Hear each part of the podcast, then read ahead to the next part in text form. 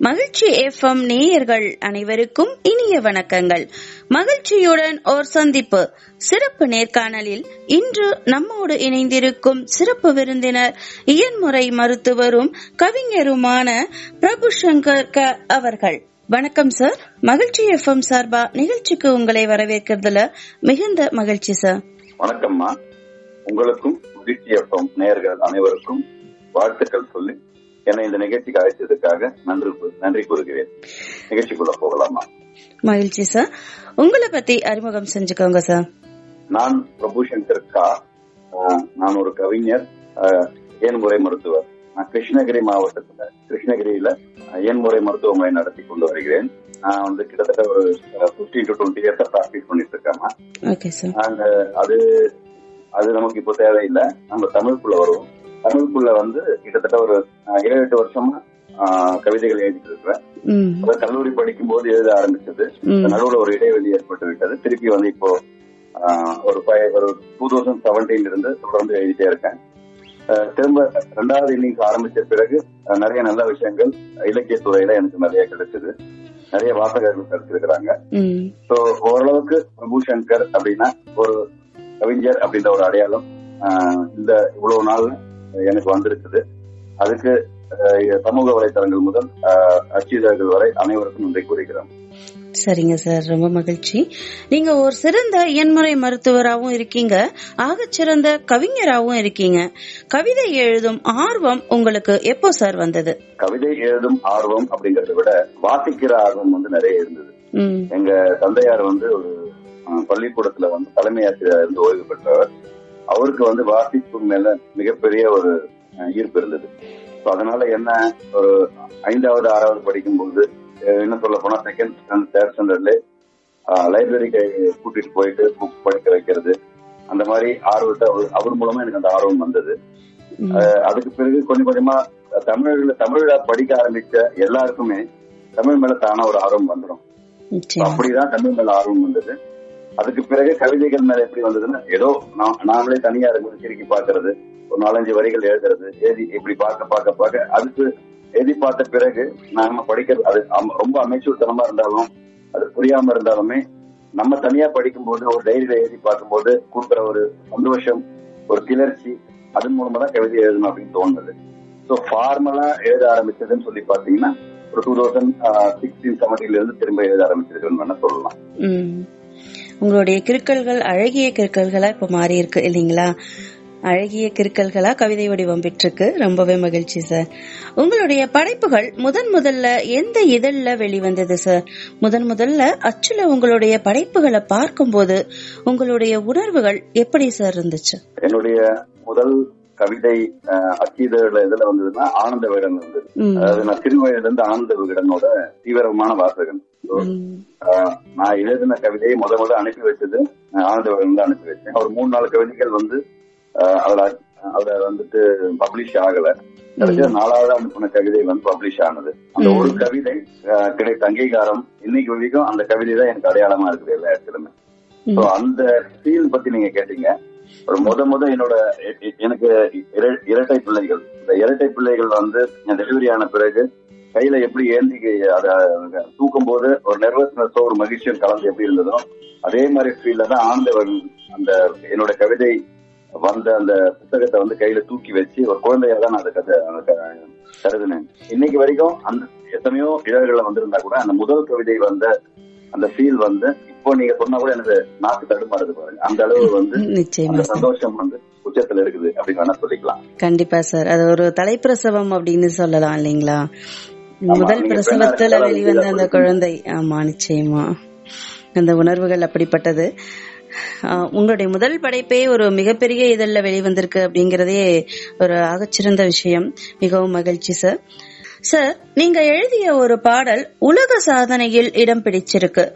அந்த பாடல் எது சம்பந்தமானது சார்? அந்த பாடல் உருவான விதம் என்ன அப்படிங்கறத பற்றி தெரிஞ்சுக்கிறதுக்கு நம்ம நேயர்களோட சேர்ந்து நானும் ரொம்பவே ஆர்வமா இருக்கேன். அந்த பாடல் பற்றி சொல்லுங்க சார். நீங்க சொல்றது சரிதான்மா. அந்த ஏன்முறை மருத்துவம் அதாவது பிசியோதெரப்பி அவேர்னஸ்க்காக எழுதிய ஒரு பாடல். உலக சாதனை புத்தகத்துல வந்து இடம். அதாவது என்னன்னா ரீஜனல் லாங்குவேஜ்ல வந்த முதல் பிசியோதெரபி ஆந்தம் அப்படிங்கிற புகழ் வந்து அந்த பாடலுக்கு கிடைத்திருக்கிறது. அதாவது வந்து பிராந்திய மொழியில் வந்த ஒரு ஆந்தம் அதாவது ஒரு நேஷனல் ஆந்தம் மாதிரி ஒரு எழுந்து கிடைச்சிருக்கு. அந்த பாடல் முழுக்க முழுக்க பிசியோதெரபி மருத்துவத்தை பத்தி எளிய மனிதர்களுக்கு அந்த மருத்துவத்தால கிடைக்கிற பலன்கள் என்ன அந்த மருத்துவம்னா என்ன அப்படிங்கறத வந்து எடுத்துக்கொள்ற விதமா தான் அந்த பாடல் வந்து அமைஞ்சது. அந்த பாடல் வரிகளை நான் எழுதினேன். அந்த பாடல் பாடியவர் வந்து இன்னொரு மருத்துவர் சிவபாலன் சிவசுப்பிரமணியம் அப்படின்னு சொல்லிட்டு சென்னையை சேர்ந்த ஒரு மருத்துவர் வந்து குரல் கொடுத்திருந்தார். அதுக்கான இசை வந்து அஹ், அங்கேயே சென்னையை சேர்ந்த இன்னொருத்தர் வந்து இசையமைப்பாளர் வந்து வெகு சிறப்பா இசையமைச்சிருந்தார் அந்த பாடல் வெளியான பிறகு பாத்தீங்கன்னா எல்லாமே எளிமையான வரிகள் தான். என்னென்ன பிரச்சனைகளுக்காக நம்ம ட்ரீட்மெண்ட் எடுத்துக்கலாம்? பிசியோதெரப்பி எடுக்கிறதால வர பலன்கள் என்ன? ம். பிசியோதெரபி ட்ரீட்மெண்ட் வந்து எந்த மாதிரி எடுத்துக்கணும்? இது எல்லா விஷயத்தையுமே ஒரு மொத்தமா ஒரு பதினாலு பதினஞ்சு வரைக்குள்ள கொண்டு வரது ரொம்ப சிரமமா இருந்தது. என்னன்னா சிரமம்னா என்னன்னா அது எளிய வரிகள்ல கொண்டு வரணும் இல்லைங்களா புரியுற மாதிரி. அது கொஞ்சம் சிரமமா இருந்தது. ஆனா அதற்கான அங்கீகாரம் கிடைத்தது வந்து ரொம்ப ரொம்ப மகிழ்ச்சியா இருந்தது. சோ இலக்கியத்துல ஒரு பக்கம் பயணிச்சால் கூட இந்த இலக்கியத்தில் இருக்கிற ஈடுபாடு நம்மளுடைய முக்கியமா நம்ம ஃபாலோ பண்ற துறைய மருத்துவ துறைக்கு உதவி பண்ணிருக்குன்னு நினைக்கும் போது லேசா கொஞ்சம் பெருமையும் வரத்தான் செய்யுது. சோ இதுதான் அந்த பாடல் வெற்றி பெற்ற கதை. மிகவுமே அருமை. அந்த இயன்முறை மருத்துவம் அப்படிங்கறதுல நம்ம அந்த பாடல் மூலியமா மற்றவங்களுக்கு நம்ம ஒரு விஷயத்த நேரடியா சொல்றதை விட இசை மூலியமா சொல்லும்போது அவங்களுக்கு ரொம்ப எளிமையா போய் சென்றடையும் இல்லைங்களா? உண்மையிலேயே ரொம்ப பெருமைக்குரிய விஷயம்தான் சார் அடுத்து பாத்தீங்கன்னா சார் சமூக வலைத்தளங்கள்ல நிறைய இளம் இளைஞர்கள் கவிதை எழுதிக்கிட்டு இருக்கிறாங்க. அந்த இளம் கவிஞர்களுக்கு நீங்க என்ன சார் சொல்ல விரும்புறீங்க? அதாவது சமூக வலைத்தளங்கள்ல கவிதைகள் எழுதுவது வந்து இந்த தலைமுறைக்கு கிடைத்த வரப்பிரசாதம் அப்படின்னு நான் ம். என்னன்னா ஒரு காலத்துல நான் கூட காலேஜ் படிக்கும்போது எழுதிட்டு இருந்தேன்னு சொன்னோம் இல்லைங்களா? அப்போ ஒரு கவிதை எழுதணும் அப்படின்னா அதற்கான வாசகர்களை வந்து அந்த கவிதை போய் ரீச் ஆகிறதுக்கு ரொம்ப நேரம் எடுக்கும். என்னன்னா புத்தக வடிவில அச்சில வரணும். அப்படி இல்லைன்னா அன்னைக்கு பிரபலமா இருக்கிற கும்பதம் விகடன் இல்ல குங்குமம் ஏதோ ஒரு பத்திரிகையில வரணும். அப்படி இல்லைன்னா சித்திரங்கள்ல வரணும். So அது வர்றது ஒரு பெரிய பெரிய மிகப்பெரிய ஒரு முயற்சிகள் எடுத்துட்டே இருக்கணும். ஆனா இன்னைக்கு சமூக வலைத்தளத்துல நீங்க நினைச்ச உடனே எழுத முடியுது. எழுதி முடிச்ச உடனே அதுல போஸ்ட் பண்ண முடியுது. போஸ்ட் பண்ண கொஞ்ச நேரத்துக்குள்ளே அதை படிக்கிறவங்க நூறு பேர் இருநூறு பேர் முந்நூறு பேர்னு சொல்லி படிக்கிறதுக்கான அந்த அந்த வாய்ப்பு வந்து ரொம்ப எளிதா கிடைக்குது. சோ அப்படி வந்து நீங்க வந்து சிறப்பா எழுத ஆரம்பிச்சீங்க அப்படின்னா உங்களை தேடி பெரிய பதிப்பகங்கள் வருவாங்க. உங்களுக்கு தனி வாசகர் வட்டம் உங்களுக்காக தனியா உருவாகும். பிளஸ் நீங்க வந்து அந்த சமூக வலைதள லெவல்ல ஒரு செலிபிரிட்டியாக மாறுவதற்கு கூட உங்களுக்கு வாய்ப்பு இருக்கு. அப்படி ஒரு ஆப்பர்ச்சுனிட்டி இருக்கும்போது இளம் கவிஞர்கள் வந்து இதை ரொம்ப நல்ல முறையில யூஸ் பண்ணிக்கணும் அப்படிங்கறதா என்னுடைய கோரிக்கை. என்னன்னா எழுதுறதுக்கு முன்னாடி நிறைய முறை யோசிச்சு எழுதுங்க நிறைய வாசிங்க. நீங்க எழுதுனதையே வாசிச்சு பார்த்துட்டு திரும்ப உங்களுக்கு எது நெ- நெருடல் இல்லாம உங்களுக்கு ரொம்ப பிடிச்சிருக்கா அப்படின்னு பார்த்துட்டு அதுக்கப்புறமா பதிவிட்டீங்க அப்படின்னா இந்த குவாலிட்டி ஆஃப் கவிதைகள் வந்து மெயின்டைன் ஆகும். அப்ப உங்களுக்கான அந்த ரீச்சும் வந்து நல்ல முறையில கிடைச்சிட்டே இருக்கும். இது வந்து ஒரு பாயிண்ட் இன்னொரு பாயிண்ட் என்னன்னா யங்ஸ்டர்ஸ் எழுத வராங்க இல்லைங்களா? எழுத வரவங்கள வந்து ரொம்ப ரொம்ப பெரிய பெரிய அந்த இந்த இலக்கிய துறையில வந்து ரொம்ப காலமா இருக்கிற பழம் பழம்பெரும் மிக புகழ் வாழ்ந்த ஆட்கள் வந்து ம். ஆஹ், இவங்களை கொஞ்சம் என்கரேஜ் பண்றதுக்கு முன் வரணும் அப்படின்னு நான் சொல்றேன். அவங்க என்கரேஜ் பண்ணலன்னு சொல்ல வரல. பட் என்னன்னா எழுத வரவங்க ஒரு செடி வந்து முட்டா மலர்றதுக்கு முன்னாடியே அதை போட்டு காலில் மிதிக்காம அந்த மொட்டு மலர்றதுக்கான வழிமுறைகள் இவங்க அவங்களோட எக்ஸ்பீரியன்ஸை வச்சு உங்களுக்கு சொல்லி கொடுத்தாங்கன்னா இன்னும் சிறப்பான கவிதைகள் வந்து இன்றைய தலைமுறையினர் வந்து அருமையா எழுதுவாங்க அப்படிங்கறதுதான் என்னுடைய ஒரு கோரிக்கை. அதாவது மத்த மூத்த எழுத்தாளர்களுக்கோ கவிஞர்களுக்கோ என்னுடைய கோரிக்கையாவே நான் வைக்கிறேன். நிச்சயமா சார். அதாவது இப்போ இருக்க இருக்கக்கூடிய எழுத்தாளர்களுக்கு சமூக வலைத்தளம் அப்படிங்கறது ஒரு வரப்பிரசாதம் அப்படின்னே சொல்லலாம். சார் இதுவரை நீங்க எத்தனை புத்தகங்கள் வெளியிட்டிருக்கீங்க சார்? இதுவரை மொத்தம் ஐந்து புத்தகங்கள் வெளியிட்டிருக்கேங்க நான். அதுல வந்து மூணு வந்து அச்சு நூல்கள். அது படைப்பு பதிப்பகம் மூலமாக வந்தது. அது புத்தகத்துடைய பெயர்கள் சொல்றேன். முதல் புத்தகம் தேநீர் கடைக்காரரின் திரவ ஓவியம். இரண்டாவது புத்தகம் தனிமை நாட்கள். மூணாவது புத்தகம் தேவதையின் அத்துழியங்கள் மீதி ரெண்டு புத்தகங்கள் வந்து இ புக் வடிவில் வெளியிட்டு அமேசான்ல வெளியிட்டு இருக்கேங்க அதனுடைய அந்த புத்தகத்துடைய பெயர்கள் வந்து என் மௌனங்களின் மொழிபெயர்ப்பு ஒன்னு கமர்கட்டு. அது வந்து இரண்டாவது. மொத்தம் அஞ்சு புத்தகங்கள் இதுவரை எழுதியிருக்கேன் நான். அருமையான தலைப்புகள் சார் அந்த கமர்கட்டு அப்படிங்கறதுல அது என்ன மாதிரியான கவிதைகள் சார் எழுதியிருக்கீங்க? இல்ல அதுதான். தலைப்புல இருக்கு இல்லைங்களா இந்த கமர்கட்டு நம்ம வாயில போட்ட உடனே கொஞ்சம் ஹார்டா இருக்கும். அதுக்கப்புறம் கொஞ்சம் கொஞ்சமா கொஞ்சம் கொஞ்சமா அது- வந்து அப்படியே உருகி தேனா நமக்கு நாக்குல இருந்து தொண்டையில இறங்கும். So, அந்த மாதிரியான கவிதைகள் தான் அது எல்லாமே. திரைப்படத்துக்கு பேர் வைக்கிற மாதிரி தான் கவிதை நூல்களுக்கு நான் பேர் வச்சிருக்கேன். கண்டிப்பா பெயர் காரணம் உள்ள இருக்கிற கவிதைகளுக்கும் கண்டிப்பா சம்பந்தம் இருக்கும். நிச்சயமா சார் மிகவும் அருமையான தலைப்புகள் சார் உங்களுடைய கவிதை புத்தகத்திலிருந்து ஒரு கவிதை சார் எத்தனையோ தேவைகளை செயற்கையாக உருவாக்கி கொண்ட போதிலும் மூன்று வேளை உணவு வாழ தேவையான உயிர் என்ற மினிமலிச தேவையில் சுருங்கி போன மனித வாழ்வை வியப்பாய் கற்றுக்கொண்டிருக்கிறோம். அப்படிங்கிறது தனிமை நாட்கள் அப்படிங்கிற உங்களுடைய புத்தகத்துல இருக்கக்கூடிய ஒரு கவிதை. இப்ப கொரோனா கால நினைவுகளாக தனிமை நாட்கள் அப்படிங்கிற ஒரு புத்தகம் வெளியிட்டிருக்கீங்க சார். பொதுவா எல்லா கவிஞர்களுமே கொரோனா பற்றி கவிதை எழுதியிருக்கிறாங்க. ஆனா நீங்க மட்டும் எப்படி சார் கொரோனா காலத்துல ஒரு சராசரி மனுஷன் முதற்கொண்டு படக்கூடிய வேதனைகள் அத்தனையும் கவிதைகளா எழுதி தொகுப்பா வெளியிடணும் அப்படின்னு உங்களுக்கு மட்டும் எப்படி சார் தோணுச்சு? எப்படி தோணுச்சு அப்படிங்கறத விட அந்த நேரம் இன்னைக்கு நினைச்சு பார்க்கும்போது அது ஒரு சாதாரண நிகழ்வா நமக்கு தெரியலாம். பட் நம்ம எல்லாருமே நேர்கள் உட்பட அந்த கொரோனா கால அந்த கொடுமையான விஷயங்கள் வந்து நம்ம கடந்துதான் வந்திருக்கோம். ஸ்பெசிபிக்கா சொல்ல போனா அதாவது குறிப்பா சொல்ல போனா ஒவ்வொரு குடும்பத்திலையும் கண்டிப்பா ஒரு ஓரிரண்டு உயிரிழப்புகளாவது இருந்திருக்கும். அண்ட் நம்ம வந்து உயிருக்காக பயந்த நாட்கள் அதுதான். ஜெனரலா பயப்படுறது இல்லாம இப்ப அந்த நோய் நம்மளை தாக்கிடுமோ? நம்மள தாக்கிடுமோ அப்படிங்கறத விட நம்ம சார்ந்தவர்களை தாக்கிடுமோ அப்படிங்கிற பயம் அதிகமா இருந்தது. ஆனால் அதுல வந்து முதல் லாக்டவுன் ரெண்டாவது லாக்டவுன் அப்படின்னு சொல்லி பார்க்கும்போது முதல் லாக்டவுன்ல வந்து அது ரொம்ப சந்தோஷமான வாழ்க்கையா இருந்தது. எல்லாமே வந்து பரபரப்பா இயங்கிக்கிட்டு இருந்த நேரத்துல பிள்ளைகளுக்கு ஸ்கூல்ல லீவ் விட்டுட்டாங்க. நமக்கு வேலை இல்ல. வீட்டுக்குள்ளேயே அடைஞ்சிருந்தோம் அப்போ மீண்டும் பழைய காலத்துக்கு போற மாதிரியான ஒரு சந்தோஷ சூழ்நிலை வந்து நிலவிச்சு அதுக்கப்புறம் ரெண்டாவது நம்ம ரெண்டாவது லாக்டவுன் வரும்போது அண்ட் அப்பதான் பாத்தீங்கன்னா உங்களுக்கு பெட்ஸ் கிடைக்காம ஆக்சிஜன் சிலிண்டர் கிடைக்காம மருத்துவர்கள் கிடைக்காம சில குறிப்பிட்ட மருந்துகள் கிடைக்காம அப்பதான் அந்த கோர ஒரு கோரமான ஒரு காலத்துக்குள்ள நம்ம வந்து இழுத்து தள்ளப்பட்டோம். சோ அந்த நிகழ்வுகள் அது வந்து வருத்தம் தரக்கூடிய நிகழ்வுகள். அதுக்கப்புறம் மூணாவது ஸ்டேஜ்ல எப்படி தடுப்பூசி கண்டுபிடிச்ச பிறகோ இல்ல பின்னாடி அப்ப நடந்த திருமணங்கள் அந்த மூணாவது காலத்துல திரும்ப நார்மலைஸ் லைஃப் நம்ம ஓடி போயே ஆகணும். எவ்வளவு நாள் நம்ம வீட்டுல இருக்க முடியும்? அப்போ. நோய் ஒரு பக்கம் இருந்தா கூட பைனான்சியல் அதாவது வந்து பொருளாதார தேவை பொருளாதார நெருக்கடி காரணமாக திரும்ப எல்லாருமே வேலைக்கு போக வேண்டிய சுச்சுவேஷன் போயிட்டாங்க. அப்போ உயிரை உயிரை வச்சு உயிரை வந்து துச்சமா நினைச்சு வேலைக்கு போனவங்க எத்தனையோ பேர் இருக்காங்க. சோ அந்த மூணு ஸ்டேஜ்லுமே நம்ம வந்து கடந்து வந்தது வந்து ஒரு பெரிய ஒரு மிகப்பெரிய நாவல்லையோ மிகப்பெரிய திரைப்படத்துல கூட யாருமே நமக்கு வந்துட்டு இது வரைக்கும் சொன்னதில்லை. ஆனா வந்து அதை நம்ம வாழ்ந்துட்டோ எல்லாருமே நீங்க நான் உட்பட கேட்க இந்த கேட்கிற நேர்கள் உட்பட எல்லாருமே கொரோனா காலத்தை வென்று வந்த வீரர்கள் தான்.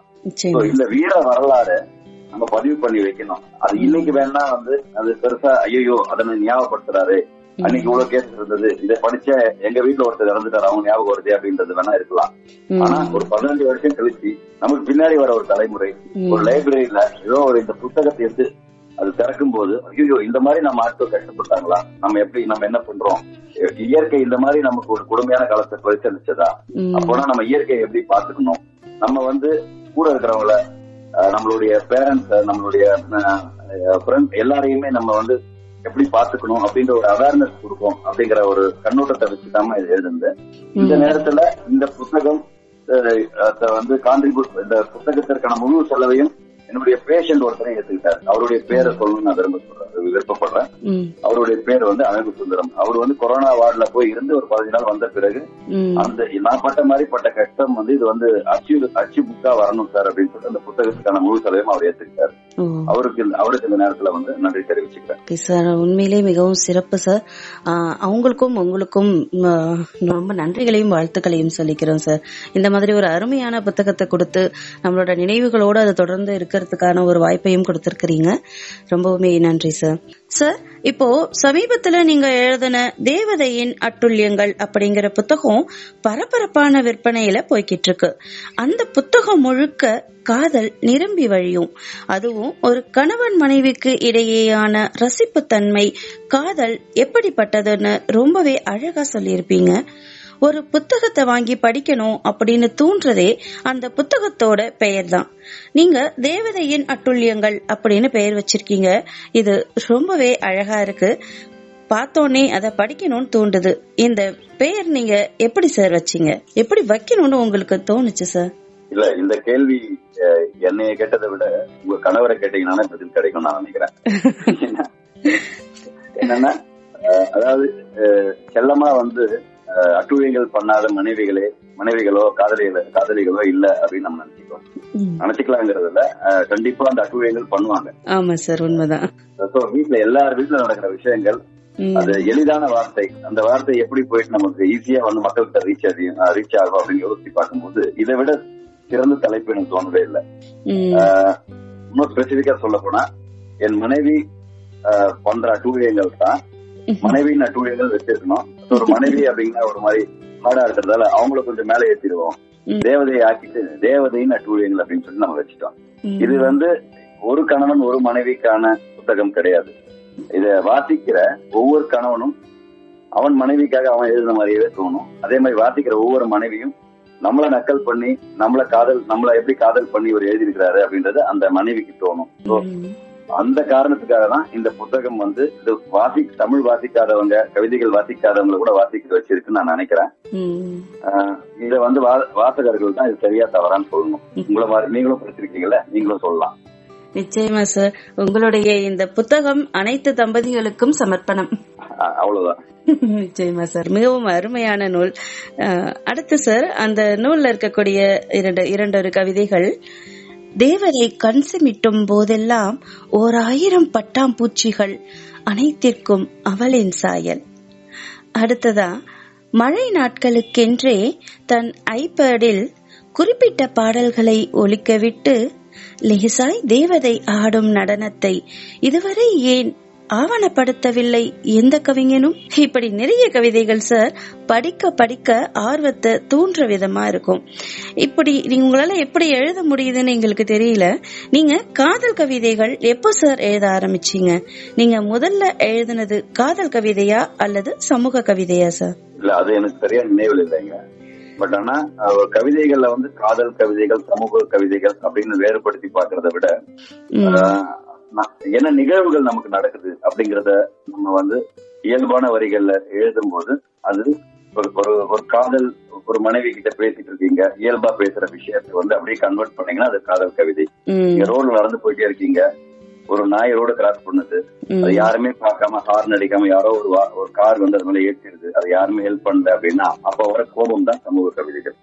அவ்வளவுதான். நம்ம டே டு டே ஆக்டிவ் வாழ்க்கையில தினமும் நம்ம சந்திக்கிற நாள் அந்த வாழ்க்கையில என்னென்ன நடக்குது அப்படிங்கறத வந்து பார்த்துட்டே இருந்தோம்னா அந்த பார்க்கிற சூழலுக்கு ஏற்ற மாதிரி என்ன தோணுதோ அதுதான் காதல் கவிதையாகவோ சமூக கவிதையாகவோ இல்ல வேற ஏதாவது ஒரு கவிதையாகவோ அது மாறுது. என்னைய பொறுத்த வரைக்கும் அந்த சுச்சுவேஷன் தான் எந்த கவிதை எப்படி எழுதணும் அப்படிங்கறத டிசைட் பண்ணுது. நிச்சயமா சார் ஏன்னா பாக்குற எல்லாத்தையுமே கவிதையாக்கணும் அப்படின்னு நினைக்கிறவங்க தான் கவிஞர்கள் இல்லைங்களா? ஓகே நீங்க எழுதின கவிதைகள்லயே சார் உங்களுக்கு ரொம்ப ரொம்ப பிடிச்ச கவிதை எது சார் இப்ப எல்லா கவிதையுமே நம்ம பிடிச்சுதான் எழுதுவோம். இருந்தாலும் உங்களுடைய கவிதைகள்ல உங்களை கவர்ந்த கவிதை நான் இந்த கவிதையை ரொம்ப ரசிச்சு எழுதினேன் எனக்கு அது ரொம்ப பிடிக்கும் அப்படிங்கிற மாதிரியான ஒரு கவிதை சார் இல்ல நீங்களே சொல்லிட்டீங்க பதில் எல்லா கவிதைகளுமே நம்ம ரசிச்சு எழுதுவோம். என்னன்னா நான் வந்து ஒரு தீவிரமான கமல்ஹாசன் ரசிகன்.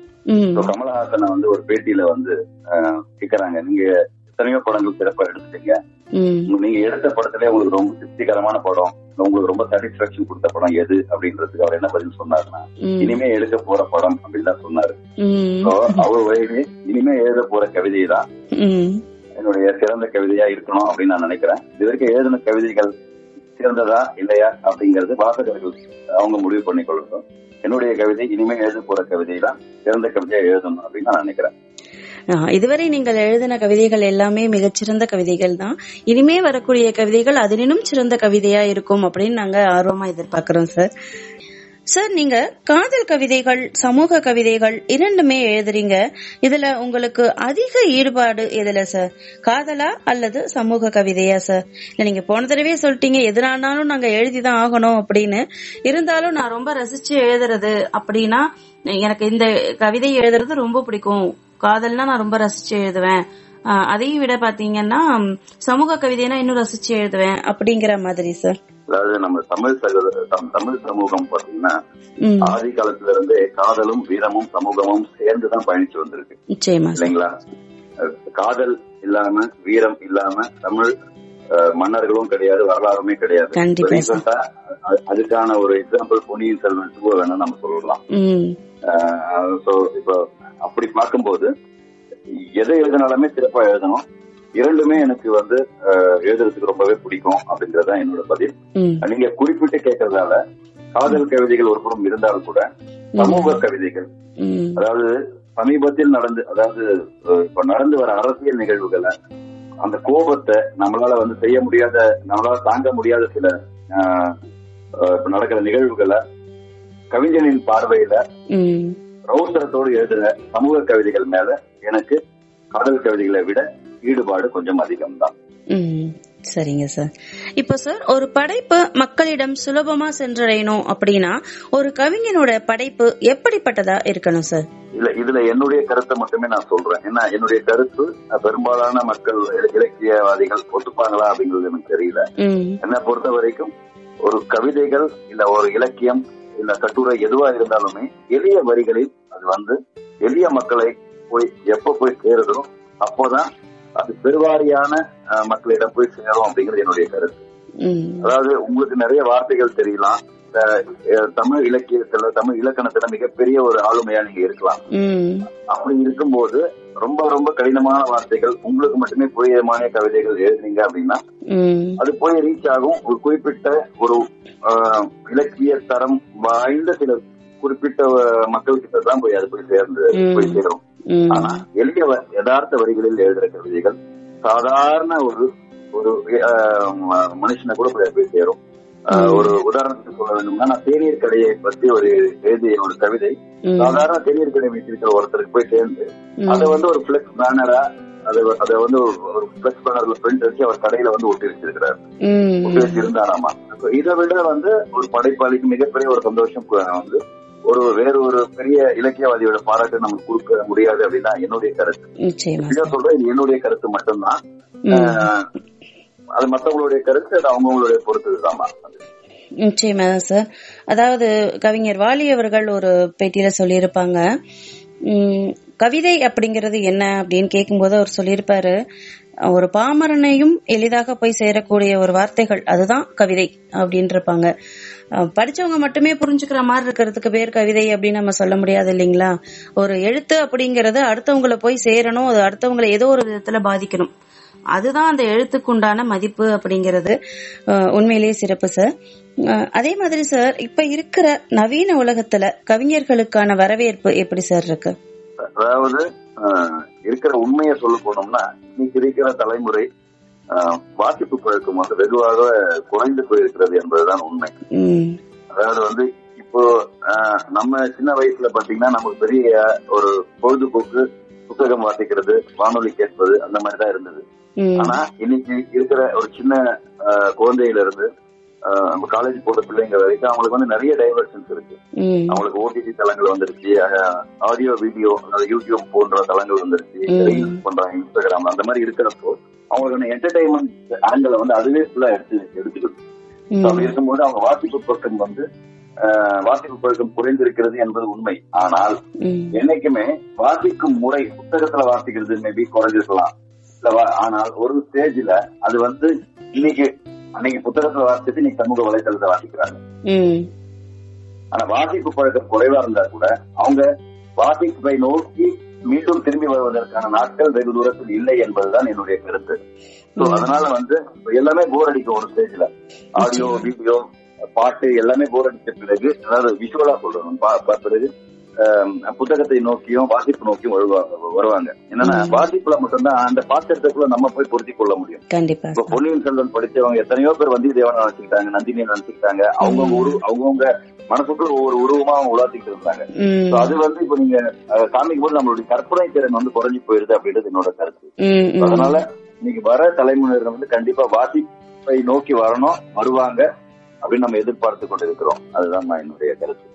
மகிழ்ச்சி சார் மகிழ்ச்சியுடன் ஒரு சந்திப்பு நிகழ்ச்சியில உங்களை சந்திச்சதுல ரொம்பவே மகிழ்ச்சி சார் இதுவரைக்கும் ரொம்பவே பொறுமையா உங்களுடைய பொன்னான நேரத்தை எங்களுக்காக ஒதுக்கி உங்களுடைய இலக்கிய படைப்புகளை பற்றிய அனுபவங்களை எல்லாம் மகிழ்ச்சி எஃப்எம் நேயர்களோட பகிர்ந்துகிட்டு இருக்கீங்க. சார்பா மறுபடியும் உங்களுக்கு நன்றிகளை தெரிவிச்சுக்கிறோம் சார் மகிழ்ச்சி எஃப்எம் நேயர்களுக்கும் உங்களுக்கும் சசிகலா திருமால் ஆகிய உங்களுக்கும் என்னுடைய நன்றியை தெரிவிச்சுக்கிறோம்.